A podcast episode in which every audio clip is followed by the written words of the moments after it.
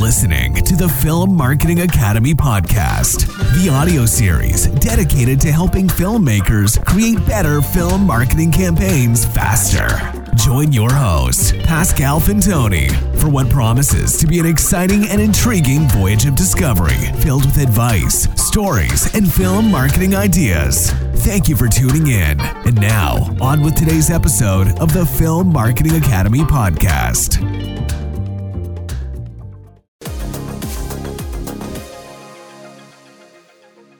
Now, incredibly, Roger, this year is the 20th anniversary of Minority Report, a movie about predicting the future, about predicting whether individuals are going to be behaving a particular way, and a movie about the future of marketing. Let's watch the trailer again. Look at me. Positive for Howard Marks. I'm placing you under arrest for the future murder of Sarah Marks and Donald Dubin that was take place today, April 22nd, at 0800 hours and 4 minutes. No.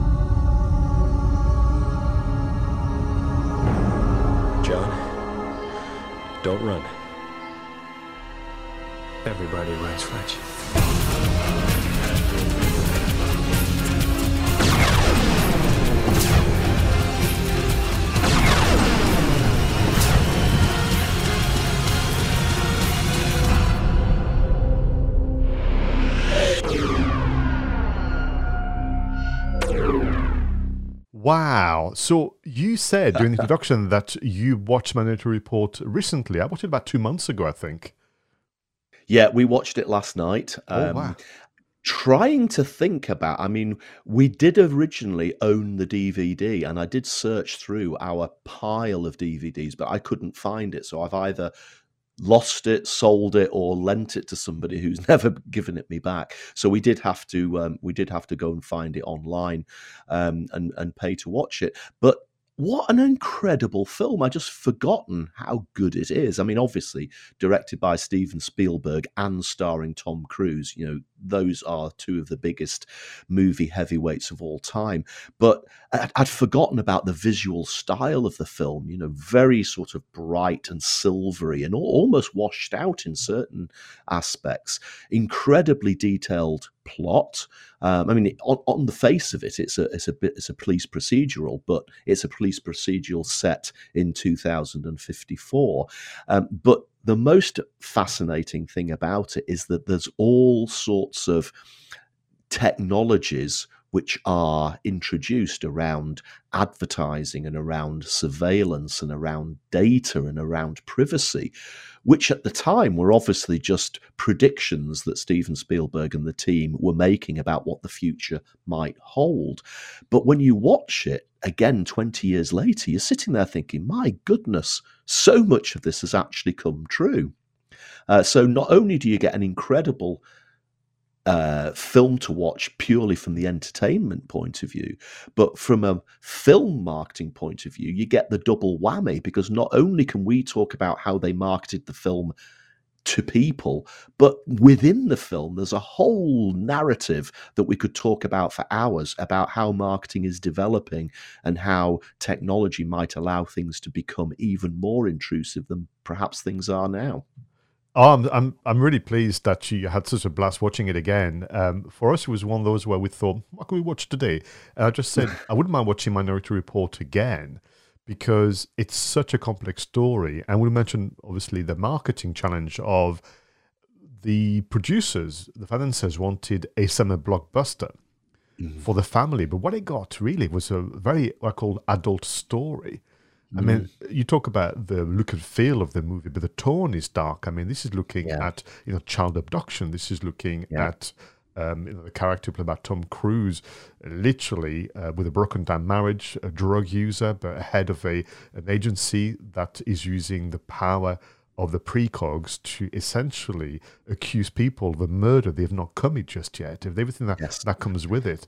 Um, And for me, I don't think it's been done again since. Also, I mean, there's been you know tons of sci-fi movies produced over the last 20 years but one that is a real science fiction which is about ask inviting you to ask questions inviting you to think well what would i do in that situation but also doing a fair fair job as you mentioned to predict where things are going and the way in which Steven Spielberg has approached it by actually organizing a think tank summit to Yeah. invite people from all different industries and, and sector in terms of what we're going to do about our future society it is a really testament to their work as well as st- storytellers.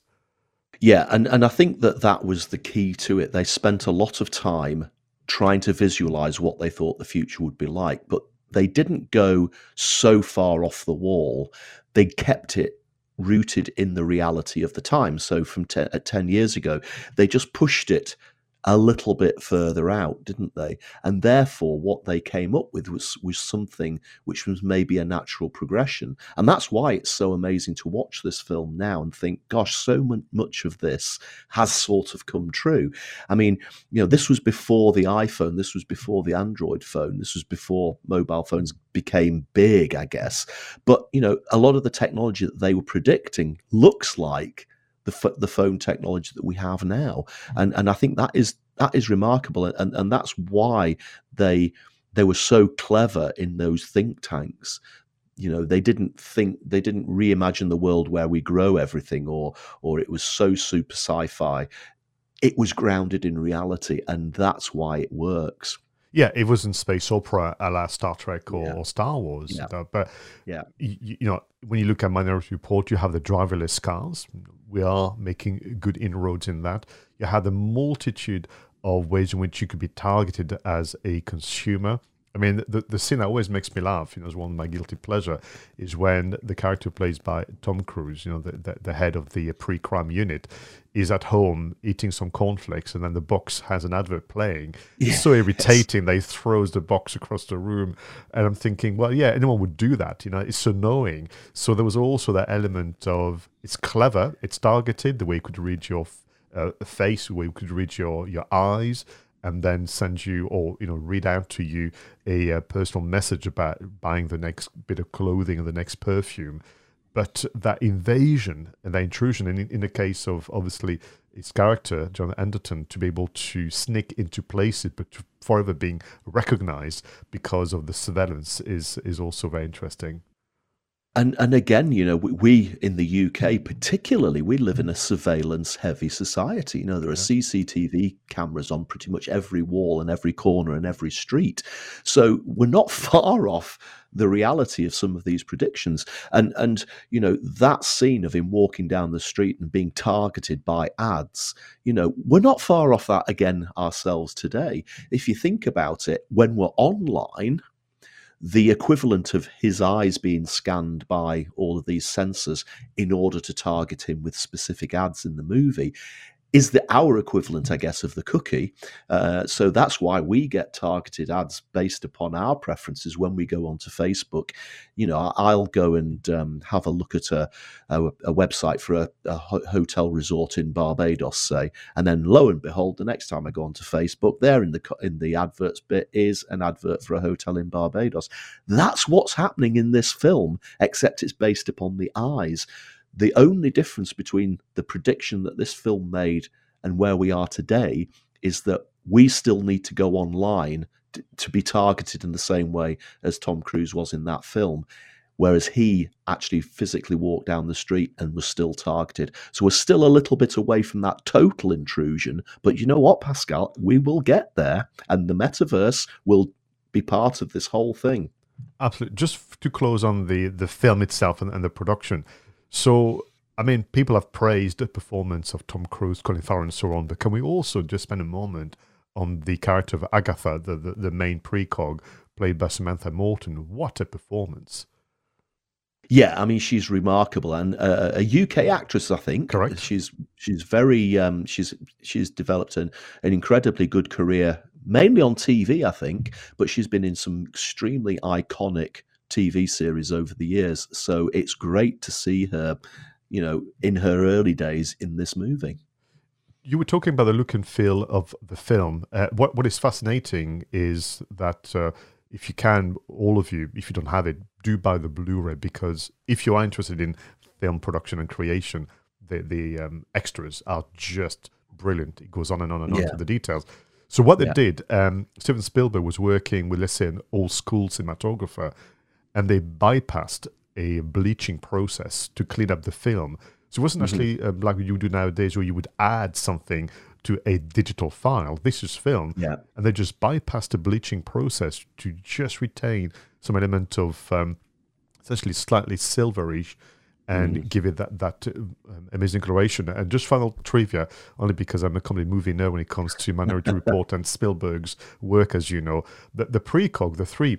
And I thought was interesting about the Minority Report is that juxtaposition between the tech and the precog, you know, almost fragile um, kind of um, let's call them creatures, but people in and being looked after very, very carefully. But the name they came up with, a precog, were all inspired by mystery writers because this is a detective story. This is mystery. This is a, a murder mystery with you know, some subsets in terms of the personal anguish of the main character. But Agatha was obviously Agatha Christie. We had also an Arthur for Arthur Conan Doyle, and, Yeah. and right that I'm not aware of, a dash for Dashiell Hammett. All hmm. kind of writers around murder mystery. Let's talk about the, the marketing, and, and I kind of gave it away a bit. This challenge of the producers wanted another Spielberg blockbuster for the whole family to go to, but in fact, it was a adult movie because the dark story and and the action is there, but there's not always a lot of action. It's it's really that story being delivered over the course of a couple of hours, and that makes it difficult, doesn't it? Yeah, and it was quite hard to do research on the actual marketing of this film. Um, and from what I can gather, Pascal, they didn't really do a great deal. They relied purely on the two names, Spielberg and Cruise, and and that they mm. almost thought that was enough to draw the crowds because Spielberg plus Cruise equals blockbuster. It's Yeah. almost like a it's like an equation of the film industry, isn't it? And and that's why Cruise Spielberg was the focus of the posters, many different posters, and the trailer that we we enjoyed a few moments ago. Now the taglines there was quite there was, there was I don't think I've ever seen as many taglines for a for a film before. But what would you do if you were accused of murder uh, of a murder you had not committed yet? Everybody runs. The system is perfect until it comes after you. Get ready to run. And, and there was at least 10 more, which I, I haven't written down here. And I, I- think that, that that was enough to make the film attractive to the audience. And maybe maybe the family did think that they were going to see a summer blockbuster, and maybe some of them might have been a bit freaked out by what they actually saw and how dark it actually turned out to be. But it's still a very entertaining film at the heart of it. It is, and uh, so we start with, with the media coverage. The there was three hooks almost for for this film. One was the achievement from the technical point of view and look and feel, as as you've mentioned. Then there was this almost kind of uh, you know rejoicing in the future tech. Look, you know what life would look like thanks to Spielberg and and his colleagues. And then the third hook, which I thought you know was re- really interesting, was whether or not you know th- this is going too far. And what is interesting is uh, even today there would be people writing articles looking at whether or not the prediction made by Spielberg and, and his uh, production team were indeed correct. So this is a movie that people talk about over and over again. The video clip of um, Tom Cruise going through the um, the shopping mall is played all the time at conferences and webinars and so on. And I'm not criticizing because that thing is so riveting and so uh, rich in in kind of uh, reactions and and and st- storytelling. So there was different ways which they, they could uh, talk uh, about the film, but just to show you how harsh Hollywood is. When it was time for you know the uh, to do the, the press junket, so go around the world, do different festivals, we were lucky in the UK. We had a premiere of Minority Report with with Tom Cruise uh, there to salute the fans and do a, a, a number of things. There was one thing that uh, they did say to Spielberg, "No, that's okay. You don't have to go." And when Spielberg asked why, he said, "Well, AI didn't really work, did it? So now we'll send Tom, but you can stay home. And that's just like this is Steven Spielberg we are talking yeah. about. But this is how harsh you know the financiers and producers can be about their decision making. Um, there was one kind of um, story that made the um, the, the, news in the US, which was around this idea of surveillance. You know, this idea of uh, you said the UK has got the gold medal in terms of the number mm-hmm. of CCTV cameras. So when people went to the premiere in the US, they were being tracked by cameras everywhere, and and they could check, you know, what footage was being told. So that that allowed people to to talk about it. But that was before social media, so all you could do is get that covered by press, uh, um, radio, and and TV. Yeah, and do you know what? One of the things that really stands out in this film, and you can't help but notice it, is the product placement is mm-hmm. absolutely off the scale. I mean, you mentioned Gap already. The you know walking into Gap and um, and the, the the computer generated image comes up and says, "Hey, how did you enjoy the top you bought six months ago?" Blah blah blah. Again, highlighting the intrusive nature of adverts. Um, and you know what I always say: engage, don't enrage. But a lot of the adverts that these people are being subjected to in the film are enraging. I, I would be driven completely mad by them. But what I didn't know, Pascal, is that Spielberg effectively almost pioneered brand promotions in movies, going right back to E.T. when he was featuring Reese's Pieces, which were sweets. But in this film, there's at least 15, probably more, massive brands which get product placement. Um, you know, Gap, I've already mentioned, Burger King, Lexus, Nokia, Pepsi, they're all in there. And apparently, this contributed nearly a quarter of the whole of the budget of the film was derived from those product placements. Yeah, and talking about budget, uh, once again, you know, the way in which a movie can be talked about, people were talking about Spielberg and Tom Cruise actually declining getting a payment or a fee for making the film. Instead, they wanted a percentage of you know the profit 15% each and that yeah. uh, it almost became that infamous 30% of the money going towards Spielberg and, and Cruise instead of uh, instead of a fee. And I think that was probably a very wise decision because that movie at the time both in terms of cinema but also DVD and Blu-ray um, did make a lot of money. Yeah. And so I think the lessons for me from watching this film again almost re- that reaffirms my belief that a lot of marketing that we see today is intrusive and annoying. You know, those pop ups that cover over what you're trying to read on a website. That's the equivalent of walking down the street and having an advert shouting your name. You know, it's as it's as bad as that. And you know, as marketers, I've always said it's a real privilege we have to communicate with our customers and to tell our customers how we can help them with our products, but we shouldn't abuse that privilege. And and you know, it's 20 years old, but this film still makes some extremely important uh, lessons for marketers like you and I. And and I guess the one thing that I just wanted to finish my opinions on is that whole idea again of having a think tank thinking about the way things may turn out, but remembering to ground it in reality. And I think Steven Spielberg actually said at the start of those think tanks, I wanted all the toys to come true someday. And think about how many of them effectively have come true.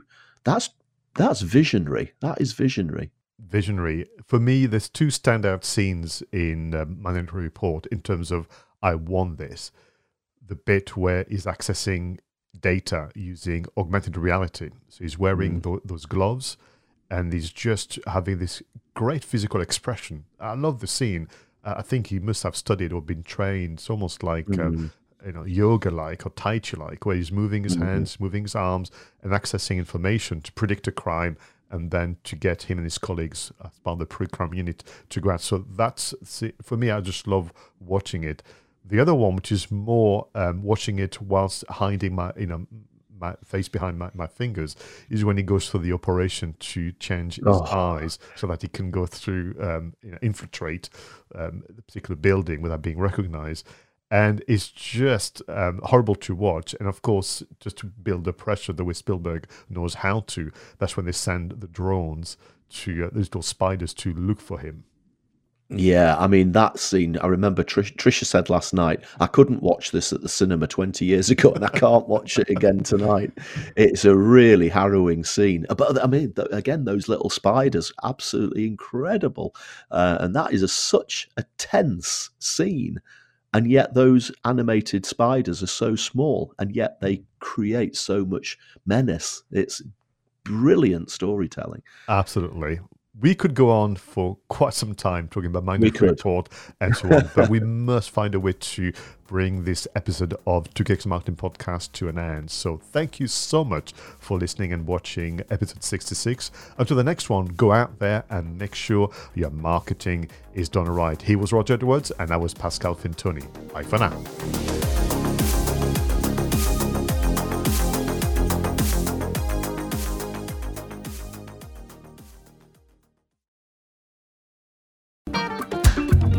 Thank you for listening to the Film Marketing Academy podcast, the audio series dedicated to helping filmmakers create better film marketing campaigns faster. For more information about our film marketing consultancy and training services, go to filmmarketingacademy.com and book your free discovery video call. And if you haven't already, don't forget to subscribe and follow your host on social media for more updates.